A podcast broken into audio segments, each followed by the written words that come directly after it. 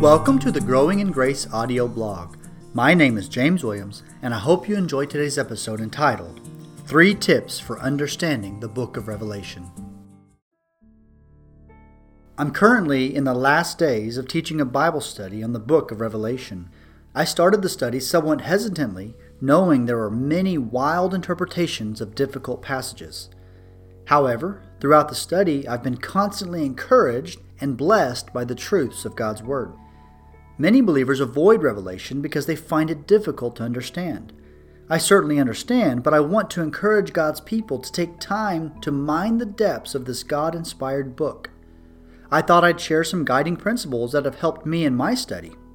Hopefully, these will take away some of the intimidation and encourage you to read. Here are three things to remember when studying Revelation. Let Scripture interpret Scripture. As with any book of the Bible, we must use Scripture to interpret Scripture.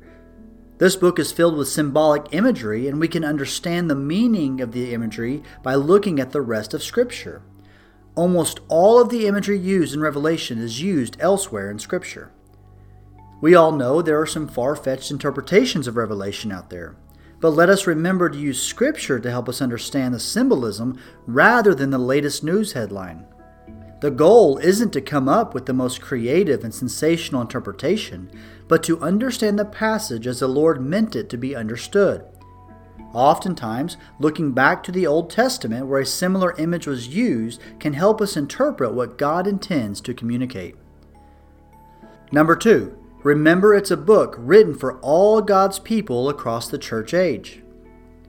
Revelation provides an overview of what God's people will face in the last days. We must understand that it's not just the last few years of history, but the last days as defined by Scripture, which is the time between the first and second coming of Christ. Sometimes people assume the passage only has meaning for the final seven years of history and miss all that God has for His people right now. Some of John's original audience faced difficulty and persecution. This book was written to point them to Christ and give them hope. Others had become indifferent. This book is meant to awaken them to the spiritual realities around them through symbolism and vivid language. Revelation meant something to its original audience, and it means something to all believers across the church age. Let's not interpret it in a way that would only make sense or have any meaning in our time. If you come up with an interpretation that wouldn't make sense to John's audience, then perhaps you've misunderstood it. Number three, it's meant to be an encouragement to persevere in the faith. The point of the book is to provide hope and encouragement to persevere. It discusses dark, scary realities, and it doesn't sugarcoat anything. However, the main idea is that despite overwhelming odds, God's people win because victory is secure in Christ. If you read or hear a message on the book of Revelation, you should leave encouraged. If you leave feeling hopeless or afraid, then you've missed the point of the book.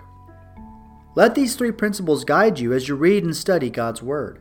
Rather than treating Revelation like a secret code book, read it as a spirit inspired letter to believers and let God encourage your heart through our tumultuous times.